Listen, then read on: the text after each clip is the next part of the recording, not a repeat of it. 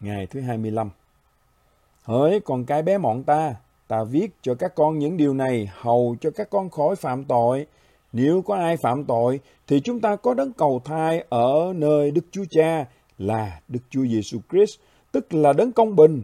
Ấy chính Ngài làm của lễ chuộc tội lỗi chúng ta, không những vì tội lỗi chúng ta thôi đâu, mà cũng vì tội lỗi cả thế gian nữa. Hỡi con cái bé mọn, cho để cho ai lừa dối mình. Kẻ làm sự công bình là người công bình, như chính mình Chúa là công bình. Kẻ nào phạm tội là thuộc về ma quỷ, vì ma quỷ phạm tội từ lúc ban đầu. Và còn Đức Chúa Trời đã hiện ra để hủy phá công việc của ma quỷ. Giăng nhất đoạn 2, câu 1 đến câu 2 và đoạn 3 từ câu 7 đến câu 8. Ngày thứ 25, ba món quà Giáng sinh. Hãy cùng suy gẫm trường hợp đáng lưu ý này với tôi. Nếu con Đức Chúa Trời đã đến giúp bạn dừng phạm tội để hủy phá công việc của ma quỷ và nếu Ngài cũng đến để chết hầu cho khi bạn phạm tội thì có một của lễ chuộc tội làm nguội đi cơn thịnh nộ của Đức Chúa Trời. Vậy, điều này có hàm ý gì cho đời sống bạn? Có ba điều. Và chúng thật tuyệt vời để sở hữu. Tôi tặng chúng cho bạn cách ngắn gọn như những món quà Giáng sinh. Món quà thứ nhất mục đích rõ ràng cho cuộc sống.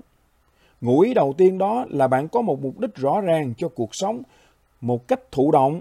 Nó hàm ý điều này, đừng phạm tội. Đừng làm những gì bất kính với Chúa. Ta viết cho các con những điều này hầu cho các con khỏi phạm tội. Giăng nhất đoạn 2 câu 1. Còn Đức Chúa Trời đã hiện ra để hủy phá công việc của ma quỷ. Giăng nhất đoạn 3 câu 8. Nếu bạn hỏi, ông có thể cho tôi điều đó cách chủ động thay vì là thụ động không? Thì câu trả lời là vâng. Nó được tóm tắt trong gian đoạn 3 câu 23. Đó là một sự tóm tắt tuyệt vời về những điều mà toàn bộ lá thư của gian yêu cầu. Lưu ý danh từ số ít điều răng. Và này là điều răng của Ngài là chúng ta phải tin đến danh con Ngài, tức là Đức Chúa Giêsu Christ và chúng ta phải yêu mến lẫn nhau như Ngài đã truyền dạy chúng ta. Hai điều này liên kết quá chặt chẽ với nhau nên răng gọi là một điều răng. Tin Chúa Giêsu và yêu mến tha nhân, đó là mục đích của bạn, đó là bản đúc kết của toàn bộ đời sống cơ đốc nhân. Tin cậy Chúa Giêsu và yêu thương mọi người theo cách mà Chúa Giêsu và các sứ đồ của Ngài đã dạy bảo chúng ta yêu. Hãy tin cậy Chúa Giêsu, hãy yêu thương mọi người, đó là món quà thứ nhất, một mục đích để sống. Món quà thứ hai, niềm hy vọng rằng những thất bại của chúng ta sẽ được tha thứ. Hàm ý thứ hai của lẽ thật, hai phương diện về việc Đấng Christ đến để hủy diệt sự phạm tội của chúng ta và tha thứ tội lỗi của chúng ta đó là chúng ta thực hiện một tiến trình đắc thắng tội lỗi của mình khi chúng ta có niềm hy vọng rằng những thất bại của chúng ta sẽ được tha thứ. Nếu bạn không có niềm hy vọng rằng Chúa sẽ tha thứ cho thất bại của bạn, thì khi bạn bắt đầu chiến đấu với tội lỗi, bạn sẽ bỏ cuộc. Nhiều người trong các bạn đang suy tư về những thay đổi trong năm mới vì bạn đã xa vào những khuôn mẫu tội lỗi và muốn thoát ra. Bạn muốn một kiểu mẫu mới trong việc ăn uống, kiểu mẫu mới trong việc giải trí, kiểu mẫu mới trong sự ban cho, kiểu mẫu mới trong mối liên hệ với người phối ngẫu, kiểu mẫu mới trong sự tận tụy với gia đình, kiểu mẫu mới trong việc ngủ nghỉ và tập thể dục, kiểu mẫu mới trong sự can đảm chứng đạo, nhưng bạn đang tranh đấu, đang tự hỏi chúng có hiệu quả không? Bây giờ, đây là món quà Giáng sinh thứ hai. Đấng Christ không chỉ đến để hủy diệt công việc của ma quỷ, sự phạm tội của chúng ta, Ngài cũng đến để làm đấng cầu thai chúng ta vì có những kinh nghiệm thất bại trong trận chiến của chúng ta. Vì thế tôi này xin bạn, hãy để sự thật rằng thất bại sẽ không có tiếng nói sau cùng. Điều đó đem đến cho bạn niềm hy vọng để chiến đấu.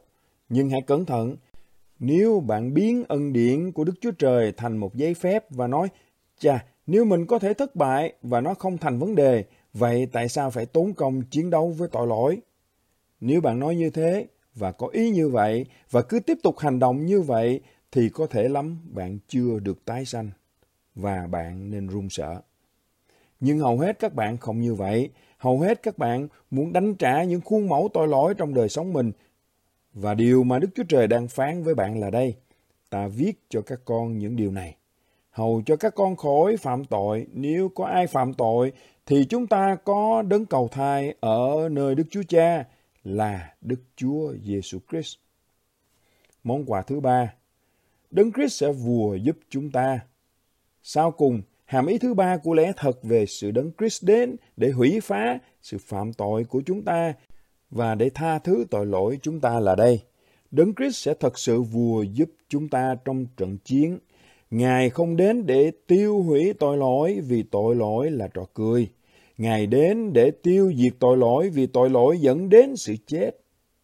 Nó là một công việc lừa dối của ma quỷ. Nó sẽ hủy diệt chúng ta nếu chúng ta không chống cự nó. Ngài đến để vùa giúp chúng ta, không phải làm tổn thương chúng ta. Vì thế đây là món quà Giáng sinh thứ ba dành cho bạn. Đấng Christ sẽ giúp khuất phục tội lỗi trong bạn. Giăng nhất đoạn 4 câu 4 chép. Đấng ở trong các con là lớn hơn kẻ ở trong thế gian. Chúa Giêsu đang sống, Chúa Giêsu là toàn năng, Chúa Giêsu sống trong chúng ta bởi đức tin và Chúa Giêsu là dành cho chúng ta, không phải chống lại chúng ta. Ngài sẽ giúp bạn trong trận chiến với tội lỗi trong một năm mới. Hãy tin cậy Ngài.